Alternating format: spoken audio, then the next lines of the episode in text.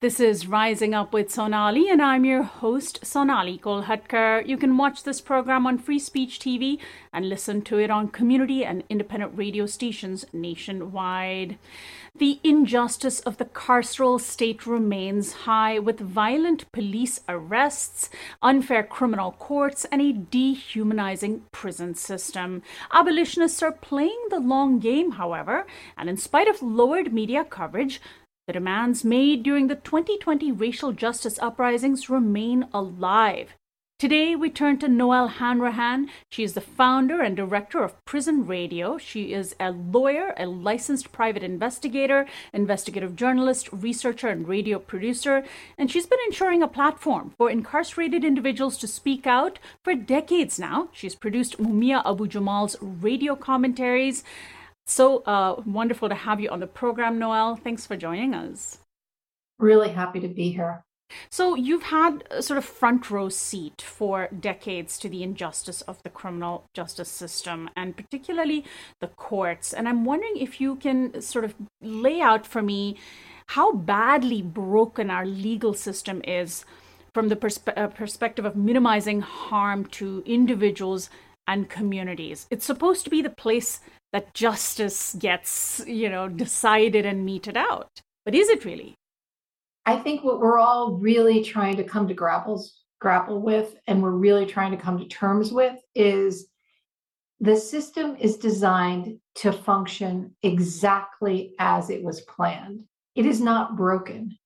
It is uh, doing a service for the ruling class, the capitalist class, um, those who want to manage people who are demanding food, work, and bread and humanity. So I think it's working exactly as it was intended. It's not broken. I think that we have suffered, in particular, in our number of decades that we've all been alive, and our children are currently suffering from an escalation of the tactic of incarceration of the response to people's demands um, for liberation was to criminalize and to incarcerate. One of the, you know, I learned a lot from reading a number of different people, but including Mike Davis, about how, and Ruthie Gilmore, about how class interests are being served by managing um, people who deserve work and deserve health care and deserve um, humanity. And so I think that is the response. It's working exactly as it's planned. So it's a, a, a very terrifying place, I imagine, for individuals. Um, of course, we don't hear as much about the experience of individuals in the court system. We do hear about, of course, the violence of policing and it's you know the, the word abolition is kind of a generalized term and it originated with the um, discussion around abolishing slavery. Some uh, there have been prison abolitionists for many many years. There have been folks who have been talking about abolishing police for you know lesser number of years. And occasionally we hear people talk about overhauling or ending even the entire criminal justice system as we know it. So there's a bit of a spectrum. Where do you fall on the spectrum of abolition? It's been an evolution, but I am firmly a thousand percent an abolitionist to defund the police, and to completely transform the criminal justice system, including the courts, any entry level. It's like I think every morning when I get up in the morning, I think, what's the Jenga piece that can come out from the bottom of the puzzle? Because it's the whole system that's corrupt, that's um, trying to reproduce itself. It's like cancer. The criminal justice system is criminogenic, it creates crime a number of years ago, I went to get my master's in criminal justice because I wanted to understand the boiling pot of water that we were in. Um, it was in the last 40 decades, we've had an immensely larger growth of mass incarceration and we were in the middle of it. And so i was studying with a lot of cops and a lot of guards who are calling in or zooming in from bagram air force base. Um, and they were thinking people they probably also wanted the pay bump for getting a master's but people thinking about the system it creates crime in and of itself. If you i wished and i with was trying to get this master's program to look at any other country, any other country. No one else on earth does this. They do not control their population through mass incarceration or, or, yeah. So it's, and we couldn't. We weren't studying anything outside of the U.S. They were tinkering with the machinery of death, as um, Blackmun, a Supreme Court Justice said, Harry Blackmun, tinkering with the machinery of death. And so you can't tinker with the system. It has to be completely overhauled. And it's a public health crisis. I mean, the only way that we are going to get people to have a decent, equitable future is to completely re envision this entire rubric that is suffocating and killing our people. Um, and we all feel it. I mean, everyone feels it. Whether they can see it and identify it as the thing that's choking them and their children to death, that may be like the illumination, the light bulb, but it is the thing that is allowing us to not be able to fund schools, to not be able to fund healthcare. That's driving down our um, standard of living in terms of not so much standard of living, but our life expectancy. It is driving down our life expectancy across all categories. And the violence that's perpetrated by frontline police officers, by people in the system, both on both sides of the wall, the prisoners and the guards, um, destabilizes our entire culture. And so when the system fuels that, they're privileging that violence, and that violence is everywhere, as is the number of diseases that tuberculosis doesn't respect prison walls. Hep C doesn't respect prison walls. I mean, there are epidemics that our communities are facing violence, the violence inside and outside.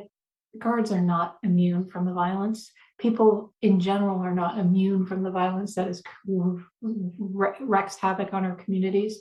So all of that um, needs to be looked at as term terms of how is it affecting how we live and breathe every day and I want, how I want, every I want to pick up on what you uh, said earlier in your answer around how there aren't other countries that try to control their population through incarceration. I mean, uh, is that really true? I mean, I'm thinking about. I, I do you mean just democracies in the West? Uh, no, don't most countries have prison systems? We incarcerate the most people per capita of any country on earth, so that is just a fact. We also are doing it in a certain kind of way that's systemic, in a way that there may not there aren't. We have to study other like other countries deal with crime and drugs and criminalization in far different ways than we do. Like you can name any country, you know, there are the, a couple countries that are right below us on the incarceration spectrum that probably I wouldn't go to those. But we need to look at other models of how people police and other I it's you know may very well be true. I think it is that no other co- country privileges um, the access to guns that we privilege um, the way in which they saturate the community with armed police officers. That's mm-hmm. very unusual. It's not generally a response to health issues or community issues or so I think yes, this country creates crime through its criminal justice policies, and then it creates the courts and the justice system to have an appearance of finality in approving those unjust arrests, the criminalization of entire populations. It's criminogenic. So it is criminalizing and penalizing people through fines in vast ways, as was demonstrated in Ferguson, when most of the population had outstanding fines and could be picked up at any time. The way in which the system is designed, it's designed to control people. Um, and Mike Davidson and generally you know, it's it's poor folks it's people of color it's people who are and and some would say that this sort of translates um, in a direct line from what policing and the courts stemmed from historically as a way to control black people as a way to control um, enslaved folks or as a way to control people after slavery uh, during Jim Crow segregation. Would you agree that it's basically an extension? We've never really truly built the system from the ground up to to to uh, to deliver justice, and therefore, since it was built on injustice, it remains that way. I think it was designed to keep the inequities, to privilege only a few certain things, and to gloss over with uh, colorful language the essence of liberty. That it was not designed to liberate or empower all. It was designed to privilege few and predominantly white men. And I think it's true that those systems have been evolving. But if you look at it, the 13th Amendment, uh, privileged slavery in prisons, um, unduly, uh, it, you know, slavery is abolished except upon commission of a crime. So that is just one example, but all of it. The U.S. Constitution is littered with racial language that that privileges um, inequities, and it was those inequities that benefited a certain class that have been continually privileged. And it comes down into the very specific. Larry Krasner, our progressive revolutionary district attorney, said in the Atlantic magazine, I know everyone knows, everyone knows. And, and here in Philadelphia, Pennsylvania, everyone knows. The reason why we have over incarceration and we have such corruption in our police department is because they are arresting poor and people of color in order to increase their pay bump for overtime when they visit the courthouse the next morning. Those warrants are fabricated and everyone knows it. And it was going on for decades where they trained each other. A majority white police force. We have 6,500 active police officers, majority white, in a majority black city, where they're, and they have very little education, and they were going to arrest people who were perceived as not having enough power to fight it. The brown and black bodies were being on assembly line through the Juanita Kidd Justice Center the Juanita Kidd Justice Center, and the courts were just approving it. This and is in was, Philadelphia specifically. It is. It, it, to this day, it's in Philadelphia. So they come in the next day for police overtime. So they get a pay bump. So I said to Kanata Johnson's legal director, I said, "What's up with this?" And he goes, "Oh, everybody knows that's what's happening because they have to pay their Jersey mortgages. They have summer homes in Jersey, or they have a home in Jersey, or oh, it's the last three years and they have to get that pension bump." And so they need to really stack up the hours. But that's why we can't fix anything. That's why we don't have any money. I mean, everyone knows that the system is completely corrupt here. Speaking of um, money, it is a, a huge um, resource uh, sinkhole policing prisons, the courts, and the idea of abolishing police for that very reason was accompanied by a call to defund the police, to start moving resources away from policing into the things that would make policing obsolete. Um, you know, such as providing people with all of the things that they need: shelter, food, healthcare, etc. So, what about um, from the court system, the criminal courts and the and the justice system, um, uh, but specifically the, the court system. From an attorney's perspective, what are the legal resources that could benefit from uh, funding that we could, you know, transfer money from the courts and toward resources that would make the courts themselves obsolete? Everything that is currently being funded has to be reimagined and they have to justify what they're doing. And we need social workers and not police officers. We need the community to have health care and jobs. We do not need incarceration and policing. And the courts are just there to put a rubber stamp on it. They, you know, we would have a lot less of that if we could address the social inequities and also the, the, the problems that have been stoked by defunding our schools and defunding our healthcare and not having enough jobs for people. That's what we need. We need that behemoth of a police budget, the billion dollar police budget, to be completely defunded. And it needs to be reallocated in a way that's going to actually support people in their lives. And you know, there's other things that the criminal justice system does. They commodify everything. They commodify everything. They commodify the mail, they commodify phones, they commodify people's bodies. And they do that by anybody who in Pennsylvania is convicted and sent to state prison, they lose their vote, but the rural county, county that they're incarcerated in gains their vote. And even after they're released, it keeps their vote. So it's transferring the votes, like they get more Congress people in rural counties because they have a, three big prisons. That kind of commodification and stealing of people's agency has to stop. And yes, it may be our dream, but we get to dream. We get to dream about a future that doesn't kill our children. And we get to dream about a future that's equitable, where we don't have to watch and witness police brutality on a routine basis. And the democracy that I want to live in doesn't exist yet, but it will be better if we fix these things. If not so much fix them, but reimagine them, become them. And we have to have the vision. Thank God for Ruthie Gilmore and Angela Davis and the law for Black Lives Matter. So, as a lawyer, lawyers need to show up. And the only reason I became a lawyer was because we didn't have people showing up in court for the people I was representing, a juvenile lifer doing a mitigation packet to get him home, was arrested when he was 16.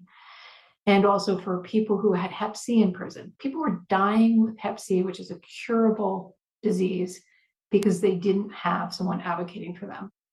So that's why I went to law school. I also went to law school because at prison radio, we privilege people's voices inside.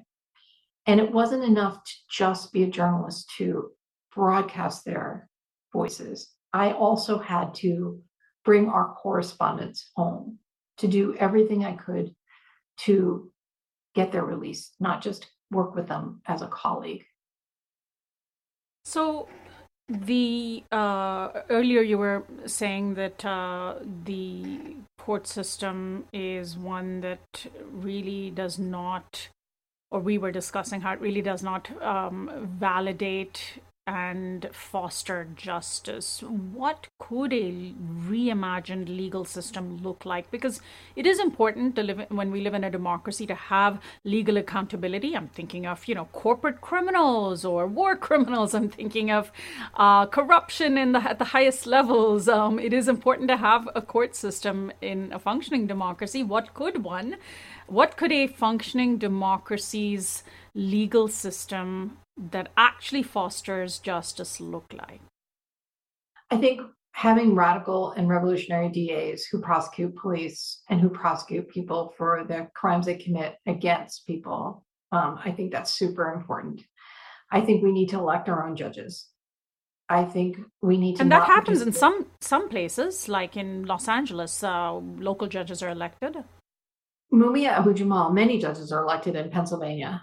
Mumia Abu Jamal said that things would have been different if we had started electing judges back in the day because it doesn't take much but we need to do it. And they need to be people who we vet and trust and who are not going to participate in the assembly line that it has become the criminal justice system.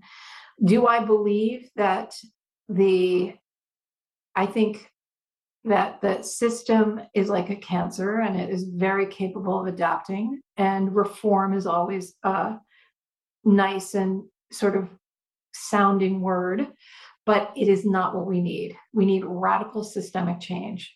And it has to happen because reform is only going to tinker with it. And also, they they won't do the reforms in a way that is going to challenge the system. So um, electing uh, electing judges and and bringing and electing radical DAs those are those are reforms um, toward a reimagining? I think we need to vet those people and we need to make sure that they're really going to do the job that we want them to do. I think that uh, it's difficult to reform this system. I think that we need to find, like, what I think in the morning when I get up is we need to find that little mechanism, that lever that's going to change everything. I was reading a book this morning um, and it was talking about how the Obama administration recognized that the Ferguson issue, the legal issue of in, of making almost all the residents have criminal records, they weren't going to fix it wholesale. We need wholesale amnesty. I don't need an innocence project or a district attorney letting 20 people out of prison. I need all of the arrests that were unjustly done, all of the arrest warrants, all of the police people incarcerated who were done, um, who were done through corrupt means, the whole class of people. I need all of them to get relief at once. No piecemeal, one person gets released, we feel better, because that's just not how the system worked. The system worked to incarcerate whole classes of people. And so the rollback needs to be an equal response. There was uh, truth, justice, and reconciliation um, announcements from our district attorney's office, Larry Krasner's office in Philadelphia. Those need to have teeth. They need to both acknowledge what happened, hold the people accountable, and free the people that were unjustly convicted. Noelle, and that needs to be en masse, not piecemeal. Um, it seems as though our criminal justice system specifically is designed to let wealthy folks off the hook because they can hire the fanciest lawyers um, and criminalize poverty. Should we be looking at reimagining our court system in a way that poverty is never criminalized, that any crime that arises from someone's uh, you know, a, a financial uh, inability or from their financial distress is automatically not seen as a crime and is seen as something that needs to have a systemic change, you know, uh, either figuring out the right kind of restitution, proper rehabilitation, uh, long term economic justice uh, approaches. And then, if you are wealthy, that you're the one who gets stuck with a public defender who might have a huge caseload because uh, your wealth shouldn't privilege you. Is there a way to turn it upside down so that the rich aren't the ones who are taking advantage of the system that's been sort of rigged for them? You know, the rich are never arrested. Mm. and if we see them, it's just a an illusion. It's a a mirage. It's like something that it's like the is, college admission scandal where with the celebrities yeah. being trotted yeah. out so into prison. Um, you know, I wish that uh, when crime is analyzed about what's deeply impacting and hurting the most people, that the DA's budget and the police budget, whatever's left of it, is organized to go after the people that are hurting the community the most, right? And that is very much not going to be all the people they're currently arresting. You know, it's going to be people who are have a much more systemic a- access to, you know, pollution and you know guns and crime. You know there's there's a there's a lot going on that is not looked at. It's privileged because it's supporting the system. So it needs a radical revamping of how we look at crime. And it's like a chicken and an egg. Like we have to take all the money that we spend on these slave catching police patrols and we have to take all of it and invest in the people and in the community and in the culture and in providing jobs and housing and a minimum income. And why not? We're a rich country. We don't need to be just taking all this money out of the community and giving it to people who live in other zip codes and who are wealthy. We need to keep the money in the community and it needs to be of service to the community. That is fundamentally going to change how much crime there is. Um, when people have access to really their humanity, you know, when it's not such an, an amazingly hostile environment to breathe in and live in. And when we don't have police who will criminalize protests, who will criminalize people who are disabled, who will criminalize the mentally ill, and who will make them so vulnerable. You know, that's what we need. We need to eliminate police and we need to invest all of that money directly in the community. Finally, Noelle, how has your work with incarcerated individuals for so many decades influenced you and helped you articulate this vision um, of abolition? Um, you know, why are you? What what has made you an abolitionist? I'd love to sort of end with that personal question for you because I think it's important to hear people's stories and how they what their trajectory has been. I think we grow. And I think our experiences teaches us. And I understand that the abolitionist movement, the work that we're seeing now, the changes in our culture are often coming from the inside out. That these ideas have been studied and realized on the inside prior to being motivated in the outside so I'm doing a book right now helping Mumia Abu Jamal and Jennifer Black edit a book on it's an anti-prison reader. It's called Beneath the Mountain. And it's Angela's in prison writings and Nat Turner's writings and uh, throughout the centuries, writings from inside that have really illuminated both what's happening and the path forward. And that's what I see. I see that the work has come from below. Noelle, where can people uh, find out about your work? Give out the website for Prison Radio. www.prisonradio.org is our website. Prisonradio.org. Um, and I'm doing a lot of casework. I'm doing investigations, um, and they can reach me at Noelle Hanrahan law at gmail.com. So n Hanrahan law at gmail.com. And uh, basically, we've got to get people out and we've got to be the abolitionist reality. We've got to envision that and demand it and make it happen. Thank you so much for all you do, Noelle, and for joining me today. I really appreciate your time.